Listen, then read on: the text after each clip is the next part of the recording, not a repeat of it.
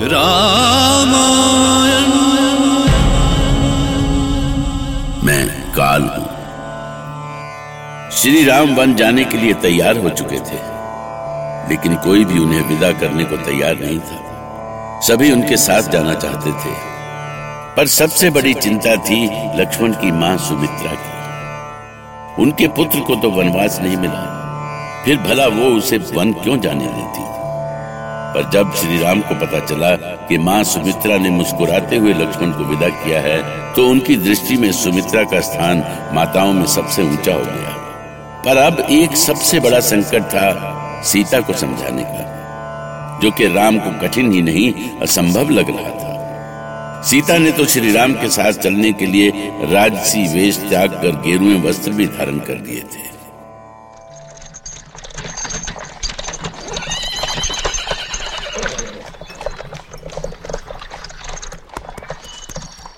सीते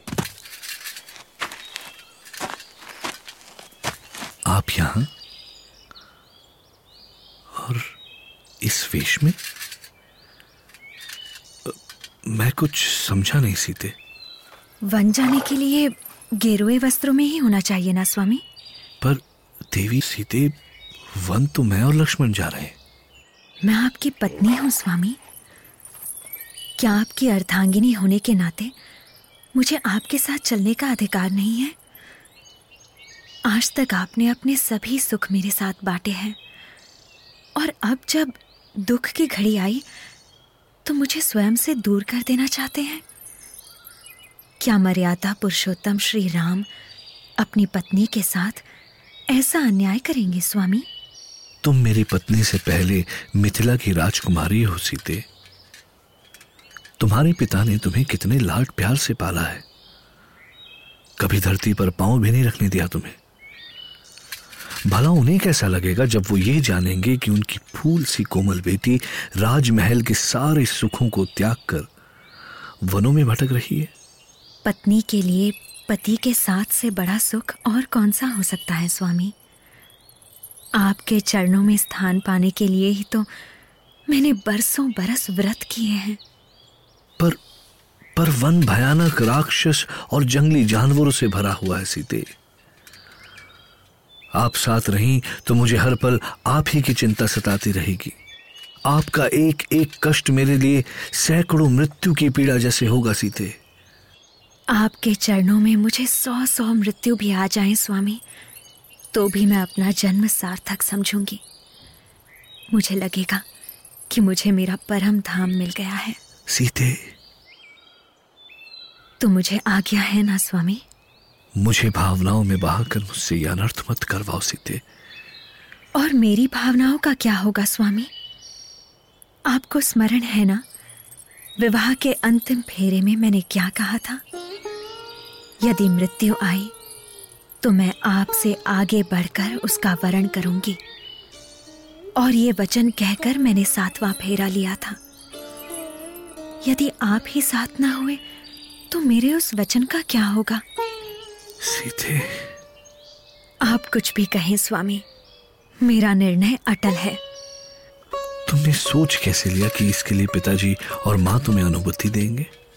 स्वामी पिताजी ने छोटी माँ को ये वचन तो नहीं दिया है ना कि आप अकेले ही बन जाएँगे? अब अब मैं क्या कहूँ?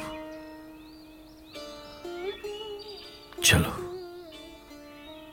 पिताजी और माँ से आशीर्वाद ले लो। कहे ओ कृपाल भानुकुल न था। परिहरि सोच चलहूं वन साथा। अयोध्या के इतिहास की ये पहली घटना थी जिसमें अब तक के सबसे योग्य उत्तराधिकारी को अभिषेक से ठीक पहले वन भेज दिया गया था। जब राम सीता के साथ माँ कौशल्या से अंतिम बार मिलने गए तो कौशल्या भला कैसे विदा करती उन्हें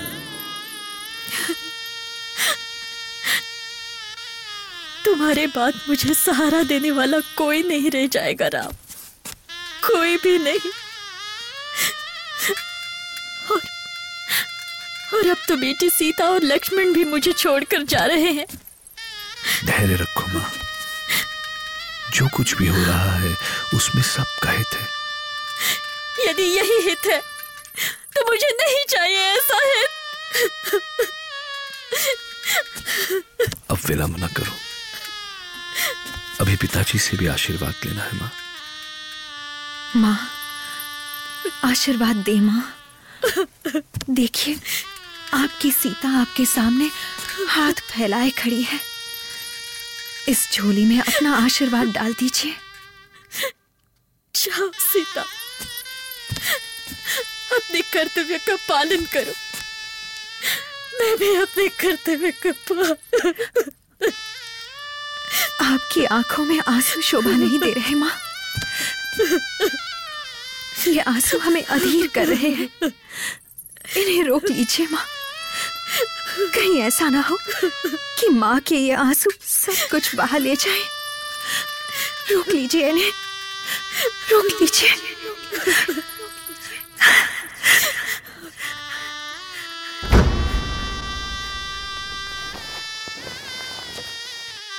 बस महाराज, बस कीजिए अब। आप इस तरह कब तक आँसू बहाते रहेंगे? अब तो जो होना था, हो चुका है। इस सब का अपराधी मैं ही हूँ सुमंत। मैं ही हूँ। आज मुझे स्वर्ण कुमार की याद आ रही है। उसी ऋषि कुमार के अंधे माता पिता के श्राप का फल भोग रहा हूँ। कैसा श्राप महाराज? कौन ऋषि कुमार? किस ऋषि कुमार की बात कर रहे हैं आप? ये मेरे युवा अवस्था की घटना है सुमंत। मैं शिकार के लिए निकला था। शिकार करते करते कब रात हो गई। मुझे पता ही नहीं चला। लगता है अब कोई शिकार नहीं मिलेगा। इतनी रात में कौन सा जानवर बाहर निकलेगा भला? ये आवाज़ कहाँ से आई? लगता है कोई हाथी जल क्रीड़ा कर रहा है। इसे अभी अपने शब्द भेदी बाँध से शिकार बनाता हूँ।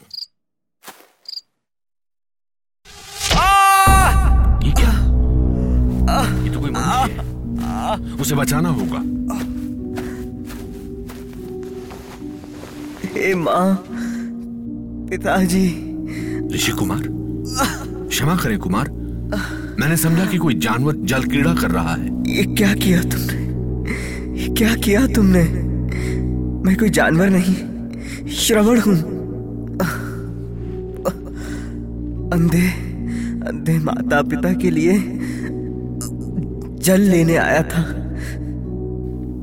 अब मैं मैं तो जीवित नहीं बच सकता। तु, तु, तुम ही जाकर उन्हें जल पिला दो। हे प्रभु। कुमार। मेरे बाण से घायल श्रवण के प्राण निकल गए। मैं उसे मरते हुए देखता रहा। फिर मैं पास ही पड़े उसके जल कलश को लेकर चल पड़ा। कुछ ही दूरी पर उसके अंधे माता पिता अपने पुत्र की प्रतीक्षा कर रहे थे। आ गए बेटा। बड़ी देर कर दी। क्या आसपास कोई सरोवर नहीं था बेटा? तुम चुप क्यों हो? क्या हुआ? क्या जल नहीं मिला बेटा? मैं श्रवण नहीं हूँ। श्रवण अब नहीं रहा माते। भूल से वो मेरे बाण का शिकार हो गया। अनर्थ! भाभी तूने मेरे पुत्र का अंत कर दिया। मेरी ममता का वध कर दिया तूने। तूने उसके साथ हमारा भी वध कर दिया। हमारा भी वध कर दिया। ईश्वर तुझे तुझे भी ऐसी ही पीड़ा दे पापी। तू भी हमारी तरह पुत्र वियोग के दुख से मरे। पुत्र वियोग के दुख से मरे।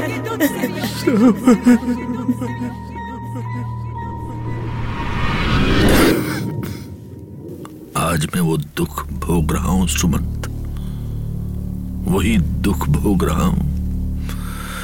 महाराज। पिताश्री हमें आशीर्वाद दीजिए पिताश्री। राम जिस मुख से मैंने अपने ही पुत्र को वन जाने का अभिशाप दिया उसी मुख से अब आशीर्वाद कैसे दे सकता हूँ पुत्र? पिताश्री जो कुछ भी हुआ, मान लीजिए कि वो विधि का विधान था। और आशीर्वाद देकर मेरा मार्ग प्रशस्त कीजिए। कोई बात नहीं, पिताश्री। आपको तो याद होगा, जब मैं बहुत छोटा था, तब शायद आप मुझसे घंटों बातें करते होंगे। मुझे तो तब बोलना भी नहीं आता होगा। फिर मैं उत्तर कैसे देता? पर आप मेरे मौन को ही मेरा उत्तर मानकर बातें करते जाते थे। आज आज मैं भी आपके मौन को ही आपका आशीर्वाद मानकर प्रस्थान कर रहा हूँ। मेरा प्रणाम स्वीकार करें पिताश्री। मुझे आशीर्वाद दें। राम, लक्ष्मण और सीता को विदा करते हुए महाराज दशरथ की चेतना खो गई। वो उस स्थिति में नहीं थे कि अपने पुत्रों और पुत्र वधु को आशीर्वाद दे सके। महल के बाहर सैकड़ों लोग राम की प्रतीक्षा में खड़े थे। अयोध्या की स्त्रियाँ राम को वन जाते देखने के लिए राजमार्गों पर निकल पड़ी थीं।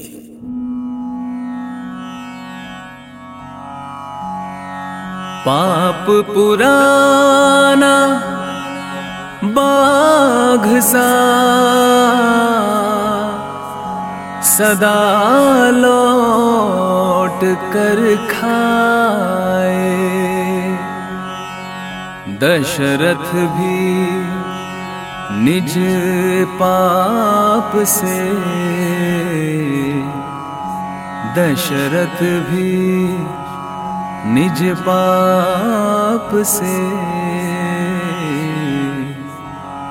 कहूँ बचन ਨਾ ਪਾਏ। ਰਾਮਾ